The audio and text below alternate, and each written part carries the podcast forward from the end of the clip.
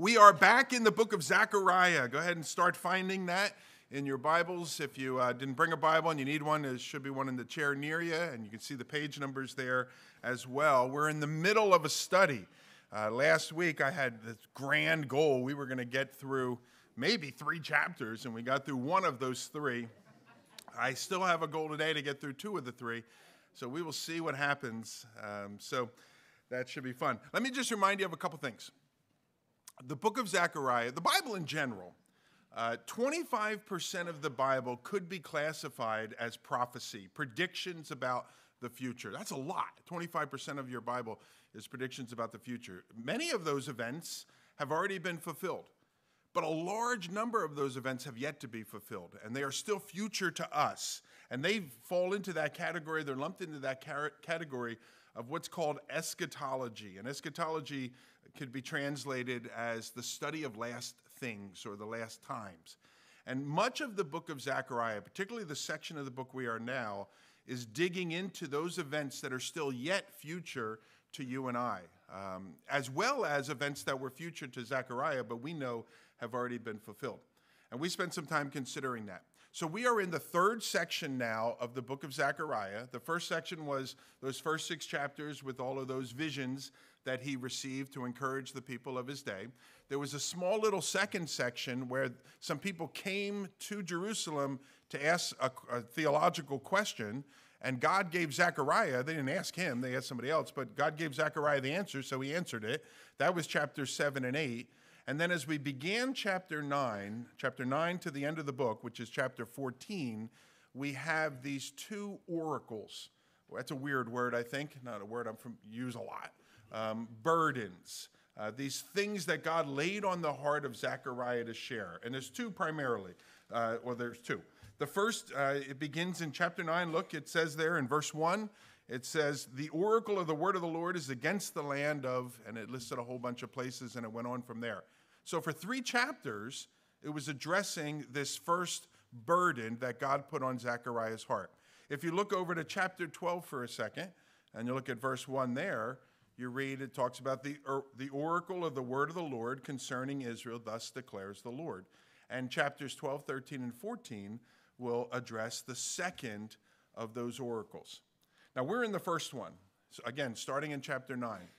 And we've already been introduced to the, the whole purpose of this first oracle is God's future plan for the nation of Israel. Future from Zechariah's day going forward for the nation of Israel. And what we have concluded, it's in the title, so I ruined the surprise, I guess, uh, is that God's plan for them is the future and the full restoration of his people. And so we've looked at some examples in chapter 9. We, we looked at the, the detailed description of Alexander the Great coming into the land north of Israel, coming into the land of Israel, coming to Jerusalem, but not attacking Jerusalem. And we talked about that when we studied verses 1 through 8 of chapter 9. We looked at that very clear description, chapter 9, verse 9, that very clear description, detailed as it is, of the Messiah's triumphal entry into the city, which we're familiar with. If we study the New Testament, we call that Palm Sunday, almost 500 years before it actually occurred, and yet very specific and detailed it's given to us. We saw in verses 10 through 13 of chapter 9, that intertestament period that we, we don't read about a lot if we're just Bible studiers, uh, because it's an intertestament period of the Maccabees, where the Romans were coming in and they were pressuring. We looked in, uh, excuse me, the Greeks, uh, in particular, the Seleucids. Uh, and that fellow Antiochus Epiphanes and what he did, and so on and so forth. And we spent our time considering that. But where we left off last week is where chapter 10 picks up. And so I think the review was important. Anybody agree? All right, amen. Uh, in verses 14 to 17. And verses 14 to 17 of chapter 9, it tells us of a glorious day of the Lord's return and the establishment of his righteous kingdom. And we've been looking at that righteous kingdom. That's the millennium. And so those verses end with a day that is still yet future to us. All of these things were future to Zechariah, but three of the four have already been fulfilled before we all came about. But this event, these final three, four verses of chapter 9, are still yet future to us. Again, overall theme of the chapter, the, the three chapters, the full uh, and final restoration of the nation of Israel. And so we are looking forward, Zechariah is looking forward 2,500 years into the future. Now, the confusing thing, I think, about Zechariah and some of these other prophets of the Old Testament is many times as they're seeing things into the future, they're, they're seeing this event here, and then they see another event which might be 300 years later, and another one which might be 2,000 years later. And they present it to us almost as if it's this one run long, uh, running long event. And that could be a little confusing as to figure out, okay, when is this and where is that, and how does this fit in? And we see in the New Testament that you remember the disciples didn't quite understand. They were confused. And They would say, Is, is now the time that you're going to do this thing and you're going to do that thing? And just like, No, now's not the time. And, and he, he knew, but they didn't understand. I think, though, since we have the entire New Testament in front of us, we can have even a greater understanding than perhaps Zechariah had, who delivered these things, and certainly than some of the disciples may have had. And so today we come to chapter 10, and we continue that prediction of the future blessing of the people of Israel. And again, that's where 9 left off. So let me read the last two verses of 9 and then we'll move into 10. It says this in 9:16. It says, "Now on that day, the Lord uh, their God will save them as the flock of his people, for like the jewels of a crown they shall shine on his land. For how great is his goodness and how great his beauty. Grain shall make the young men flourish, and new wine the young women. And again, we took some time looking at that. Those were images of the prosperity and the peace that the nation would enjoy. And so, again, a quick summary of that verse it's the restor- restoration of a people that had long been out of the land, but now would be in the land and would be able to enjoy a time of peace and prosperity. Chapter 10, starting in verse 1, it says, Now ask rain from the Lord in the season of the spring rain from the Lord who makes the storm clouds, and he will give them showers of rain to everyone, the vegetation in the field. For the household gods utter nonsense, and the diviners see lies. They tell false dreams and they give empty consolation. Therefore, the people wander like sheep. They are afflicted for lack of a shepherd. My anger is hot against the shepherds, and I will punish the leaders. For the Lord of hosts cares for his flock the house of Judah, and he will make them his majestic steed in battle. From him shall come the cornerstone, from him the tent peg, from him the battle bow, from him every ruler, all of them together. They shall be like mighty men in battle, trampling the foe in the mud of the streets. They shall fight because the Lord is with them, and they shall put to shame the riders on horses. I will strengthen the house of Judah. I will save the house of Joseph. I will bring them back because I have compassion on them and they shall be as though I had not rejected them, for I am the Lord their God, and I will answer them. A lot of material there. Now, it begins in verse 1, and it makes reference to the spring rain. Maybe your Bible says the latter rain. We're talking about the same thing. In the nation of Israel, particularly in its historic past, there were two regular rainy seasons that came upon the nation of Israel. And the, the first was in the fall, uh, that's about October through December, and that is what is called uh, the former rain. And the latter rains were the ones that were in the springtime, from April to May, and they were also referred to as the spring rains. And in a day and age without any sort of an irrigation system in ancient Israel, the nation relied uh, heavily on these rains. That these rains would come in the regular seasons to water the various crops because it was those crops that were going to provide the food for the nation. And obviously, in a time of drought, nothing could grow. And so Israel then would be desperate for these rains, and they would call out to God for these rains, both in the fall and, as I said, in the spring. Now, throughout Israel's history, and particularly as Israel was conquered in the last couple of thousand years or so, for various reasons and the way those conquering nations came in and did what they did uh, to the people and to the land, there were literal ecological changes that occurred, which pretty much brought an end to those spring rains. And that obviously significantly affected a nation that had been dependent upon it and was dependent upon it and needed those rains. And so here, notice what the Lord says, and we're talking about the restoration of, of Israel, restoration of the people, repre- uh, restoration of the nation, represent, uh, what's the word? Restoration of even the ecology of the land. It's remarkable. And so he says here, as he's talking about this restoration, he says, Ask rain from the Lord in the season of the spring rain, from the Lord who makes the storm clouds, and he will give them. The land will be restored once again. Now, when Israel returned back to the land, this is why I never get done, because I just start talking about other stuff. Israel, when they came back to the land in the 19, it was even before the 1940s, but the, the land was, uh, the government was reborn as an independent government in 1948. One of the very first goals of the government was to plant trees. You ever think, really? Trees? Like, Shouldn't you be doing roads and bathrooms and things like that? Trees. Because they knew how important it was to get trees back on the land because the enemy nations cut all the trees down.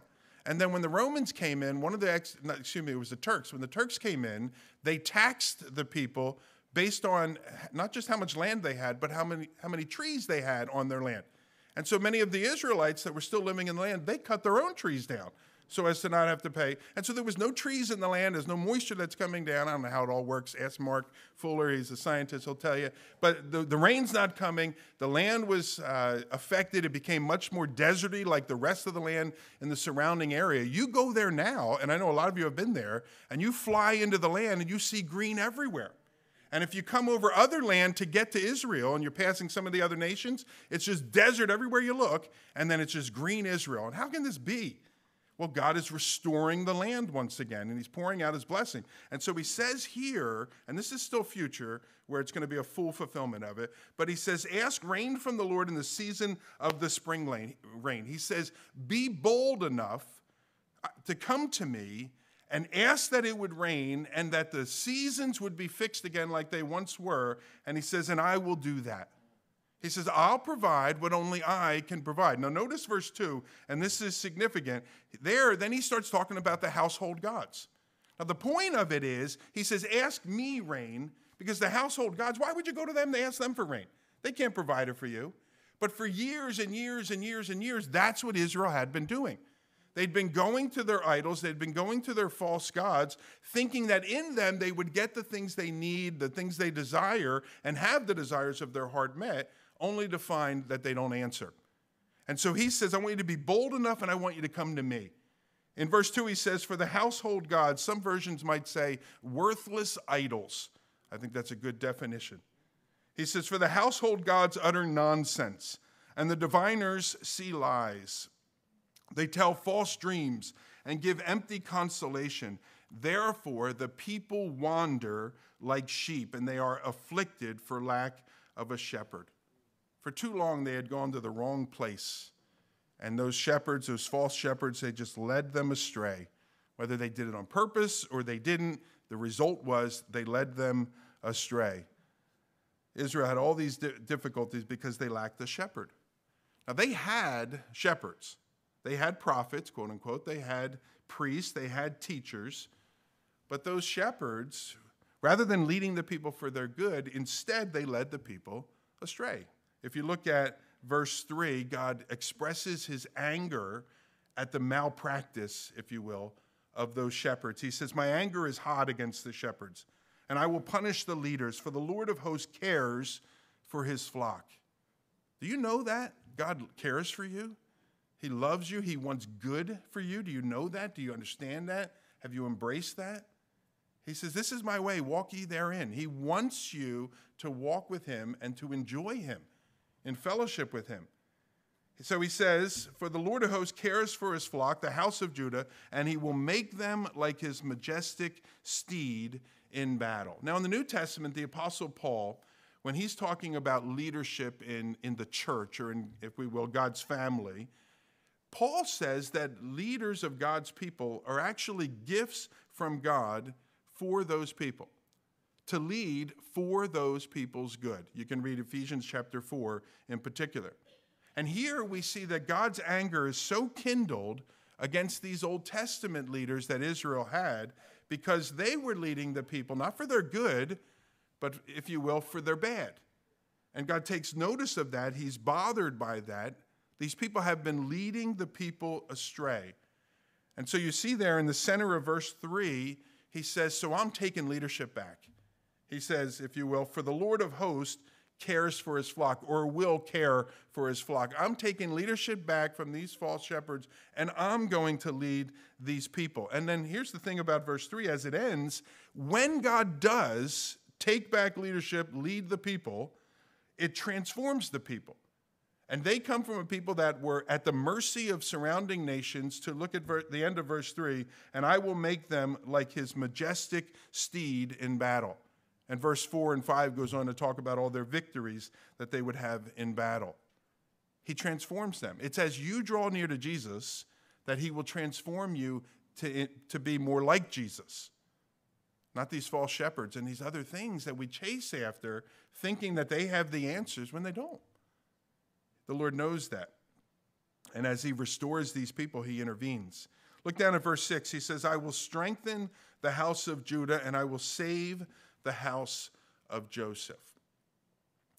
This speaks of the reunification of the divided nation. Many of you may remember that when King Solomon, uh, King, king David, you know that name, King David was uh, the second king of Israel, and the nation was really uh, in a glorious state at that point. When David died, his son Solomon took over. And Solomon began very well, and the nation continued to expand, and God's blessing was on the nation.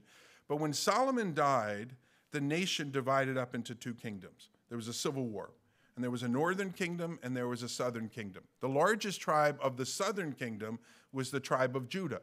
There was only two tribes in the southern kingdom, and so the southern kingdom adopted that name, and they became known in history as the nation of Judah. The northern kingdom, made up of 10 tribes, they retained the name Israel. Now, the largest of those tribes as the years went by, the most powerful of those tribes as the years went by, was the tribe of Ephraim. And so many times, if you read in your Old Testament, you will read reference to Ephraim, and it's talking about the northern kingdom. Ephraim, you may remember, I feel like I've lost some of you. Ephraim's dad was Joseph. Ephraim was the grandson of Jacob. I need a blackboard. Jacob Abraham, Isaac, Jacob. Jacob had the 12 sons, remember? And they became the 12 tribes. Jacob's name was changed from Jacob to Israel. They became the 12 tribes of Israel. One of Jacob's 12 sons was a fellow by the name of Joseph. Joseph was blessed by God in significant ways greatly. As a matter of fact, he received a double portion of blessing. And so when you read a listing of the tribes of, of, of Israel, many times you don't see Joseph but you see his two sons' names because he got a double portion. One of those sons was Ephraim. And as years would go by in Israel's history, they would become the largest of the tribes or the most influential. And so the northern kingdom is oftentimes referred to simply as Ephraim. Here, oh, that was unnecessary, I guess, but here he says, I will strengthen the house of Judah, the southern kingdom, and I will save the house of Joseph, Ephraim, the northern kingdom. It's a reference once more to the restoration of God's people. And he will bring the nation back together that had been divided because of that civil war. He says in verse 6, continuing, I will bring them back because I have compassion on them, and they shall be as though I had not rejected them, for I am the Lord their God, and I will answer them.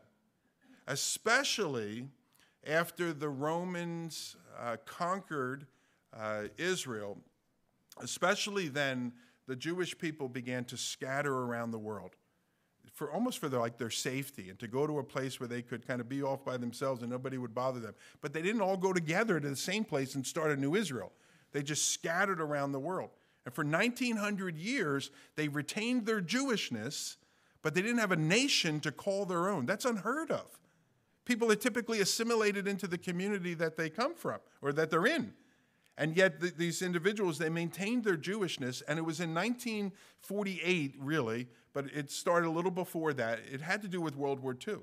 And you all know your history, you've studied World War II. And as the Jewish people really had nowhere to go, and they were taken from their homes, and their neighborhoods and communities were destroyed, and everybody they knew was killed, and all of this stuff. And they're in these camps, the Nazi camps, And when they were liberated, many of these Jews are like, well, I don't want to go back there. I didn't like it there anyway. And I got nothing to go back to there. And people began to think about, we need a place of our own. And the door opened up in Israel, and the people returned to Israel, and the United Nations got involved, and they, they helped establish it with the British as it would be a homeland for the Jewish people. And soon, thousands, hundreds of thousands, millions. Today, there's over 9 million people that are in that primarily Jewish nation of Israel. And I believe that's just the start of this restoration that we're seeing described in the book of Zechariah. It's just the beginning of it. Because even there in Israel, it's not all peace for them as the Lord promises. Well, verse 7 goes on. He says, Then Ephraim, and remember, the second born son of Joseph, then Ephraim shall become like a mighty warrior, and their hearts shall be glad as with wine. Their children shall see it and be glad. Their hearts shall rejoice in the Lord. Notice that, it's important. He says, I will whistle for them and gather them in, for I have redeemed them, and they shall be as many as they were before. Though I scatter them among the nations, yet in four countries they shall remember me, and with their children they shall live and return. I will bring them home from the land of Egypt and gather them from Assyria, and I will bring them to the land of Gilead and to Lebanon until there is no more room for them. Remember that one prophecy we read where he had to measure Jerusalem to see if there'd be enough room for all the people, and then they were like, There's not going to be enough room for all the people. Anyway, I remember it too. I just thought you might want to reminisce with me. All right, but their children, it says, are going to see it and be glad. And so, what that speaks of, and, it's, and they're going to rejoice in the Lord, what that speaks of is that this is far more than just a political restoration. This isn't just about a nation once more being formed and coming back to the earth. This is about a work that God's going to do in their hearts as well, where the people will rejoice in the Lord. That veil, Paul talks about it in Romans chapters 9 through 11, that veil of unbelief that has hung over not every single Jew that's ever lived on the earth, but the people as a whole, that veil of unbelief will be lifted and they will be able to see clearly. They will be found to rejoice in the Lord. There is going to be a full and final restoration of the Jewish people according to this prophecy. He says there in verse 8, and I will whistle for them and gather them in. My dad used to do that. 445, he would stand on the front porch and whistle because dinner was ready. And we had to come from wherever we were in the neighborhood and we had to be home at that particular point in time. The Lord's going to whistle and gather the people in. Uh, verse uh, 9 goes on to talk about how they had been scattered in that far country and how they shall return to the Lord. Again, we've seen a partial fulfillment of it. Some of us in our lifetimes, those of us born before 1948, uh, the rest of us have been seeing it happen. It will, there will be a full uh, restoration going forward. He goes on in verse 11. He uses language reminiscent of the Exodus from the book called Exodus in our Bibles. He says, And he shall pass through the seas of troubles and strike down the waves of the seas, and all the depths of the Nile will be dried up, no hindrances. The pride of Assyria shall be laid low. Remember, the Assyrians came in and conquered the northern kingdom uh, right around 722 BC and took those people away into captivity. He talks about the scepter of Egypt, that power of Egypt over them will depart. I will make them strong in the Lord and they shall walk in his name, declares the Lord. They're going to walk in freedom. They're going to embrace the Lord. They will recognize Christ as king. A little bit later on, Zechariah is going to talk about they're going to look on him whom they have pierced and mourn for him as one mourns for the loss of an only son. They'll recognize who Christ is. They'll recognize the mistake that they made as a nation, as a people, in rejecting him and they will receive him as their long awaited Messiah and their king. Again, thousand year reign of Christ on the earth. It's going to be a glorious day. I'd encourage you, if you want to read further, to kind of just put some of the other pieces of the Bible together here. You might want to spend some time this week in Romans chapter 9 through 11, because that ends with that phrase, and all Israel shall be saved. And you're like, well, wait a minute, that's not fair. How come all Israel gets to be saved? Don't you have to receive Jesus? Well, he explains the whole thing. Read the whole passage. And in the context of what we're seeing here, we see that God does a work in their hearts. Just as God did a work in a lot of our hearts in this room. I know we're not all Christians, but many of us are, we are, and the rest of us are sort of on that journey to coming to what it means to know the Lord. The Lord opens up our hearts to understand. We see things that were foolishness to us before suddenly make sense. The, the, where we thought we were self sufficient and I'm good, I don't need God in my life. We've come to this place of I do need God in my life. Not because I don't have any money or this is happening or that is happening, just because God begins to reveal that our sin has separated from Him and we were created to be in relationship with Him. And we see that need, and He says, I'm the only one that can meet that need. And that makes sense to us. The veil is lifted, and we come to faith in Christ. That will happen for the Jewish people as a whole. There will be a full and final restoration. Now, that day is still yet future. And sadly for Zechariah and the time he was living in, there would be centuries and centuries following him where the nation as a whole would reject God's anointed one in those intervening years. And the Lord, through Zechariah, he's kind of in nine, the end of 9 and 10, he's taking us sort of to the end of the story. We know it. We got, oh, you got that context? Great. Now let's go back and fill in the details leading up to the end of that story. And chapter 11 is going to do that. And chapter 11 is a, it's a difficult passage. It's a difficult passage for those of us that love the Jewish people.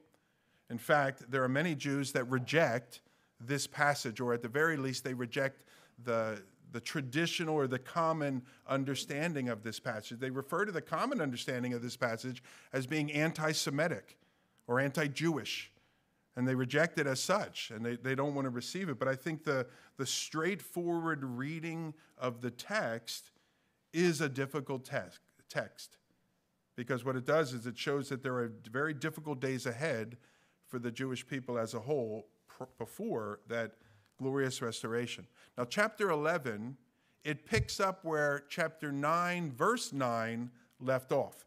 And so I'll read that again. Chapter 9, verse 9. It says, Rejoice greatly, O daughter of Zion. Shout aloud, O daughter of Jerusalem. Behold, your king is coming to you. Righteous and having salvation is he, humble and mounted on a donkey, on the colt of a foal of a donkey. Now you remember, that's Palm Sunday. We looked at it, we made the connection in the New Testament of how Jesus came triumphantly into the land. You remember at that day that there were crowds of people welcoming Jesus into Jerusalem. They laid down their coats, they laid down palm branches, Jesus came in on the, the foal of the donkey. They were crying out, Hosanna is the son of David, or Hosanna to the son of David. Son of David is a term for the Messiah. So they were saying, It's the Messiah, it's the Messiah. Blessed is he who comes in the name of the Lord uh, in the highest. You remember the religious leaders were like, Quiet your disciples down. They're calling you to Messiah. You need to stop them. And Jesus, if I stop them, the stones themselves are going to cry out because this is the day of my visitation that had been prophesied of. Well, you know, sadly, four or five days later, same crowds in Jerusalem, maybe not the exact same group of people, but they were crying out something else. They were crying out, Crucify, crucify, crucify. And they had missed, they had rejected God's Messiah. And chapter 11 of Zechariah covers that rejection and the consequences of that rejection. It, what it looks at is it's a solemn announcement of the discipline of Israel for the tragedy of the cross and their rejection of God's Messiah. James Montgomery Boice said this is one of the darkest prophecies in the entire body of Israel's prophetic literature. I told you before, some even say it's anti Semitic or that it preaches violence against the Jewish people. Well, we'll begin in verse 1. It says, Open your doors, O Lebanon, that the fire may devour your cedars. Wail, O cypress, for the cedar has fallen, for the glorious trees are ruined. Wail, oaks of Bashan, for the thick forest has been felled. The sound of the wail of the shepherds, for their glory is ruined. The sound of the roar of the lions, or the thicket of the Jordan, is ruined. Now, when we did chapter 9, we saw the very detailed description of how Alexander the Great he, how he came in from the north. Remember Hadrach and Damascus and Hamath and all those places, and how he moved in down to the Philistine area and then back to Jerusalem. Very, very detailed description coming from the north. We have that again. It's, a, it's describing a different event, but again, coming from the north. And we know that if you look at verse 1, he says, Open your doors, O Lebanon. Today, Lebanon is still just north of the nation of Israel. It talks about Bashan. Now, you may not know Bashan very well, but you've probably heard of the Golan Heights. That's the area of Bashan, which is Israel's north again. It talks about the thicket of the Jordan. A lot of times we think, hear the word Jordan in the Bible, we think of the Jordan River. Well, there's also the Jordan Valley. Thickets don't grow inside the river, they will grow on the edge of the river uh, there in the valley. And that's what this is referring to as well. And that valley is located uh, between the, the Sea of Galilee, so if you're with me, Lebanon, the Golan Heights, the Sea of Galilee, and then a river runs down and you head toward Jerusalem. That river is the Jordan River, and the area just to the side of the river is the Jordan Valley. And so it's referring to an area coming in and attacking from the north uh, the land of Israel. Now, if Zechariah wrote this 100 years earlier, we might look at it and say that, well, that's probably talking about Babylon. But he wrote this 100 years after, 135 years after the invasion of Babylon. And he's speaking about something yet future. And it fits in perfectly with the invasion of Jerusalem, or of Israel, and the destruction of Jerusalem at the hands of the Romans. And the Romans, they, uh, they came into the area of Jerusalem. They were around during the time of Jesus, you remember. Uh, Pilate and Herod and all those folks, they were around. But they, they went to war against the Jewish people in 66 AD. And they eventually laid siege to the city of Jerusalem. It took about four years for the people to basically starve to the point of death uh, and the inability to fight, and Jerusalem's walls were destroyed. And Jerusalem went, uh, the Romans went in and destroyed Jerusalem, sent the people running for their lives or off into captivity. And for the next 1900 years, a little less than that, Jerusalem was essentially, or Israel was uninhabited by the Jewish people. There's someone here and some there, of course, but uninhabited by the nation and taken over by the, by the Romans and then by the Turks and by any other nation that wanted it, it seems. I think 17 different nations took over the land in the intervening years. It was a day of great destruction. Uh, and that's what Zechariah sees in the generation immediately following the generation that rejected Jesus. It was a day that Jesus foresaw. When Jesus triumphantly came into the city of Jerusalem, you may recall, as everyone is cheering, that Jesus was weeping. He was mourning, he was crying over the city of Jerusalem. As he looks at it, and, and I, I can imagine exactly where it occurred. I don't know exactly where it occurred, but there, there are hills that come down. You can see it up there. There are hills that come down off of the edge uh, leading into Jerusalem. The center of Jerusalem is where that little gold dome is. Today, that's the, the Dome of the Rock, the Muslim mosque but that sits right on the, the Temple Mount area. And in the day of Jesus, there would have been a temple right in the exact same spot or right near where that gold dome is. And all around Jerusalem, and particularly in the part that is at the bottom of these pictures here, that's where Jesus was coming from. He was coming from Bethany and he was heading down into the city. So he would have been coming down this hill and then going back up another small hill, going into the Kidron Valley there. And he's on this donkey and he's coming down this hill and he has a you know bird's eye view of the whole city. And we learn in the scripture that Jesus begins to weep for the city. It says this, this is in uh, the book of Luke. It says, Now when Jesus drew near and he saw the city, he wept over it, saying, Would that you, even you, had known on this day the things that make for peace. Would that today you would receive me as your Messiah, he says but now they are hidden from your eyes. For the days will come upon you when your enemies will set up a barricade around you, and they will surround you, and they will hem you in on every side. We call that a military siege. And they'll tear you down to the ground, you and your children within you. And they will not leave one stone upon another in you, because you did not know the time of your visitation. Matthew comments on this. He says that Jesus said these words O Jerusalem, Jerusalem the city that kills the prophets and stones those who are sent to it. How often would I have gathered your children together as a hen gathers her brood under her wings, and you were not willing? See, your house is left to you desolate. And so, Jerusalem, and more specifically, the people of Jerusalem, but even the city of Jerusalem, will be destroyed because the people had missed the time of their visitation, as Luke calls it there in Luke 19. And because they did, a judgment was meted out against the nation as a whole.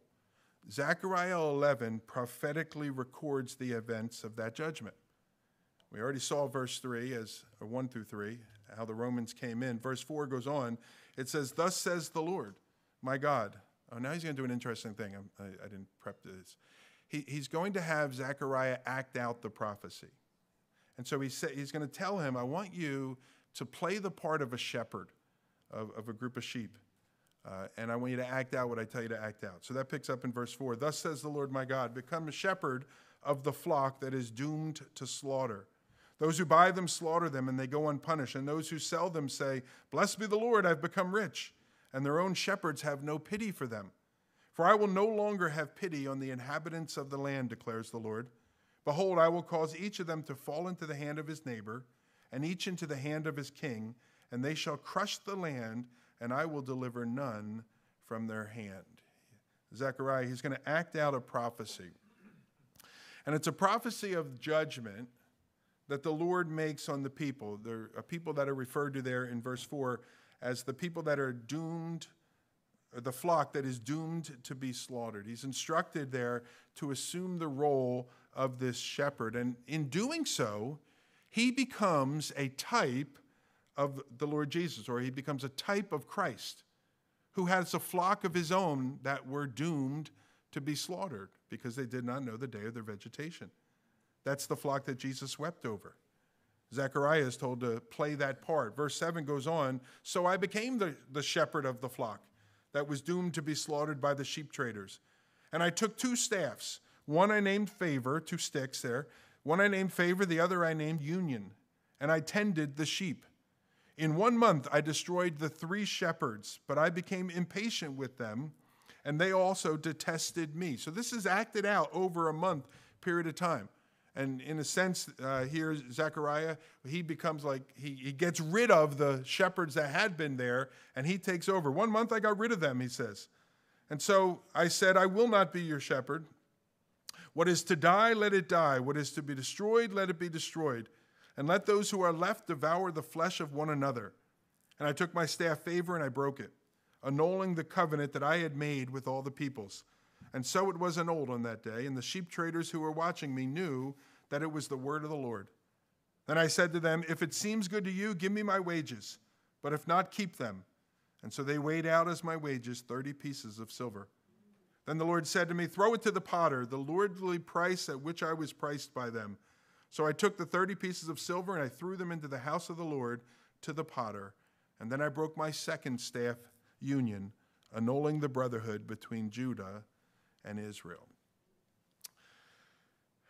Zechariah takes probably the most common piece of equipment that a shepherd would have, which was his shepherd's staff. He takes two of them, as you can see here. And it was this long staff that had a little hook on the end of it, and you could use it to push and to pull and to beat and to do whatever you needed to do as you were the shepherd protecting your sheep and guiding your sheep and leading your sheep. He takes two of them. We're told they're going to represent God's uh, desire to show grace to his people. That's the first one. This one, favor here, and his desire that the people would unite. That's the second one. It's called union. And as their shepherd, the good shepherd, as he's uh, referred to in John 10, we know that God's supreme desire is for all of our good. And particularly for his people of Israel, it was for their good. And so the first thing that he needs to do is looking out for their protection. The first thing he has to do is deal with those shepherds that had led the people so poorly. And verse 5, it speaks of that. Um, their, their own shepherds, it says, has had no pity on them. We see that there were three such shepherds. Now, we don't know exactly who those three are. Um, some of the common interpretations that refers to Israel's uh, prophet, priests, and kings and the poor job that they did. We don't necessarily know. All we know is that there were shepherds leading Israel and they were doing it poorly. And they didn't have pity on the people. And they didn't care if the, the flock was destroyed by some wild animal or some bad shepherd, whatever. They didn't care at all as long as they got paid and they got their money. And so he intervenes here, Zechariah playing the part of Jesus. Verse 9, he says here, as they reject Jesus, we know the New Testament teaches that. He's going to pull his hand of blessing off of them. Verse 9 says, Well, what is to die, let it die. What is to be destroyed, let it be destroyed. Now, again, we remind ourselves that what God does here is simply removes his hand of special protection from his people. The people were demanding, leave us alone. We want to do our own thing. We want to go to our own devices. And the Lord says, All right, if that's what you want, that's what I'll let you do. And the people left alone. It is not a good thing for God to leave you alone. And so when God brings conviction in your life, it stinks. I hate it, the feeling. It's like, oh, yeah, I got to go say sorry to that lady or whatever it might be. Nobody likes conviction. But when God brings conviction in our lives, that's a reminder to you He's not leaving you alone. And it should lead to our praise of Him. God, thank you. You're so good because you want good for me. You don't want me to develop a hard heart. You don't want me to develop a bitter heart. You don't want me to be an unforgiving person. You don't want me to be an angry person that responds in that anger. You want good for me. And that's why you keep convicting me of these things. Thank you, Lord. And we receive it. But when God leaves us alone, it's not a good, good thing. But if we keep insisting on having our own way, he might just leave us alone. As he does here, he says of Israel, What is to die, let it die. What is to be destroyed, let it be destroyed. Many of us here, I'm sure, have memorized or we're familiar with Psalm 23 The Lord is my shepherd, I shall not want. He maketh me lie down in green pastures. He restores my soul. He does a whole bunch of other things. Read it yourself. I forget any more than that. But that's his desire for us lying down in green pastures, peace, rest. And if only these Jews here, I, I hate saying it that way because I feel like I'm those Jews or whatever, and, I, and I'm not. That's not my heart. I hope you know that. But if only those Jews in Jesus' day knew it was the day of their visitation and responded, we wouldn't need a Zechariah chapter 11. Jesus said this He said, Come unto me, all ye that labor and are heavy laden, and I will give you rest. That's his desire for them. That was his desire for them, and that is his desire for you and I. Verse 9, horribly it says, And let those who are left devour the flesh of one another. You can read your history books. That's exactly what happened in the city of Jerusalem. As for a period of four years, they were surrounded with the inability to, to grow their own food and bring their own food in soon people began to devour the flesh even of one another. Solidifying their fate, look at verse 12. It says, Then I said to them, If it seems good to you, give me my wages, but if not, keep them.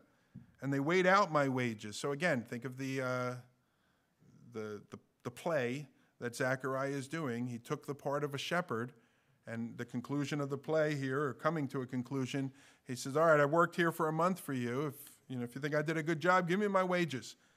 And it says that they weighed out for him 30 pieces of silver. That sounds pretty good. It sounds like a lot of money. Uh, it wasn't actually. Verse 13 Then the Lord said to me, Throw it to the potter. Notice the lordly price. I don't know how you denote sarcasm, but the word lordly there was meant to be sarcastic, uh, at which I was priced by them. So I took the 30 pieces of silver, threw them into the house of the Lord to the potter. The, in the play, the wages were for Zechariah's work as a shepherd. But remember, Zechariah is representing Jesus. And so the wages is the value that they applied, if you will, to Jesus. 30 pieces of silver, according to Exodus chapter 21, is the value that the Old Testament law set for a slave who had been gored or slain by an ox. All right, and so you are a neighbor to a guy and you let your ox get out and your ox goes and kills the neighbor's slave or servant or he goes and he maims him so that he can't work any longer. The price that you had to pay for that the minimum amount that was legally required to pay was 30 pieces of silver. If this all sounds familiar to you and the number sounds familiar that's the exact price that the religious leaders, the rulers, agreed to pay Judas if he would betray Jesus. And so, again, verse 12 is a description of that ultimate rejection of God's anointed one by his people. This is the minimum. What, what's the minimum I have to pay? That's what they valued Christ as, Jesus says. Verse 13, then the Lord said, Throw it to the potter, the lordly price at which I was priced by them. If you remember your New Testament, you remember that Judas, it seems, had a change of heart. He had betrayed Jesus. He had negotiated 30 pieces of silver. He had looked again and again for an opportune time which he could betray Jesus when there wouldn't be a lot of people around or whatever it might be. Found that time in the cover of darkness in the garden there where Jesus regularly, when he was in Jerusalem, would go to pray. He led an army of people or a group of people that would come and that they would arrest Jesus. And in the midst, in the intervening of all of this, there seems there was this change of heart. And he went back. He said, I call it all off. Here's your money back. Let's not do it. And those religious rulers were like, What's that to us? You know, we moved up, we're already moving ahead. And so Jesus or Judas then he throws down the money. He said, Well, I don't want you this money. And sadly, the scripture says he ran out and he killed himself. Now, the place that he threw down this money was in the temple courtyard there, where the chief priests, the rulers, the elders would have been gathered. And so those folks, they gather up the money. What are we going to do with this money? And they're told, well, we can't put it into the temple treasury. It's blood money. It's their blood money. They're the ones that did it. They defiled this money by using it to put an innocent man to death. And we can't put that into the temple because it'll defile the temple's coffers or whatever it might be. And so they decide instead, let's use it for a capital project. Let's buy a potter's field. A potter's field, the potterer, uh, the guy that made pottery. I can use all kinds of suffixes. Uh, the, the guy who did that, whenever, you know, like we're making a pot, it doesn't work out, ah, bum. They would throw it into this field, and the field just become jagged rocks, essentially, of all these pieces and edges of the pottery. And the field would become worthless. You couldn't grow anything there. And in Jerusalem, Jews have to be, well, anywhere, they, they're supposed to be buried within 24 hours of their death, actually before sundown. And so you got visitors coming to Jerusalem to celebrate the holidays. They get sick, they die. What do we do with these people? Where are we going to put them? And so they had to have a field to bury these folks, and they began to bury those folks in the potter's field, this worthless field. And so the, the um, religious rulers here, these chief priests, they fulfilled the prophecy of Zechariah, certainly not by design, but they fulfilled it unwittingly, even as Judas fulfilled it unwillingly and we have that, that whole scenario that's given there. We have a few more verses. Are you with me still? We're having a good time? All right. Two plays. Zachariah, you're really good at acting. How you, want to try another role? Sure, I'll take another role. He gets another role in verse 15. Then the Lord said to me, Take once more the equipment of a foolish shepherd. So he played the part of a shepherd. He was representing Jesus. We'll call that one the good shepherd. And now he's going to play the part of a foolish shepherd. He says, For behold, I'm raising up in the land of a shepherd who does not care for the in the land a shepherd who does not care for those being destroyed, or seek the young, or heal the maimed, or nourish the healthy, but devours the flesh of the fat ones, fat sheep, tearing off even their hooves. Woe to my worthless shepherd who deserts the flock. May the sword strike his arm and his right eye. Let his arm be wholly withered and his right eye be utterly blind. So here, the, the part of a foolish shepherd, down in verse 17, he's referred to as a worthless shepherd. This shepherd now is the exact opposite of the first shepherd that we looked at. Again, called foolish or worthless. We see in verse 16, this shepherd wouldn't care for the well being of his sheep, and not even the lives of his sheep. We see in verse uh, 16, a little further down, that those sheep that were wandering off, the young that were going to be uh, injured as a result of doing so, this shepherd didn't do anything about them wandering off. Let them wander off. We see in verse 16 there, a little further down, that those sheep that were malnourished and the danger of being in that condition, this shepherd didn't do anything about it. We see here that those that were maimed, this shepherd would do nothing to help them with their injuries. Instead, what we see in verse 16, as it says at the, the end of verse 16, what this shepherd will do with his sheep will devour the flesh of the fat ones, tearing off even their hooves. Now, what kind of shepherd would do that to the flock that was in his care? Well, the answer is in verse 17 a worthless shepherd. And sadly, because Israel rejected the good shepherd, they would be given a false shepherd. This is what Jesus said in John chapter 5. He says, I've come in my Father's name, and you do not receive me.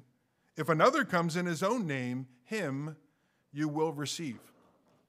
So, that another that they're going to receive, Jesus talking about there when he was alive here on the earth, is the worthless shepherd that Zechariah is closing out this chapter.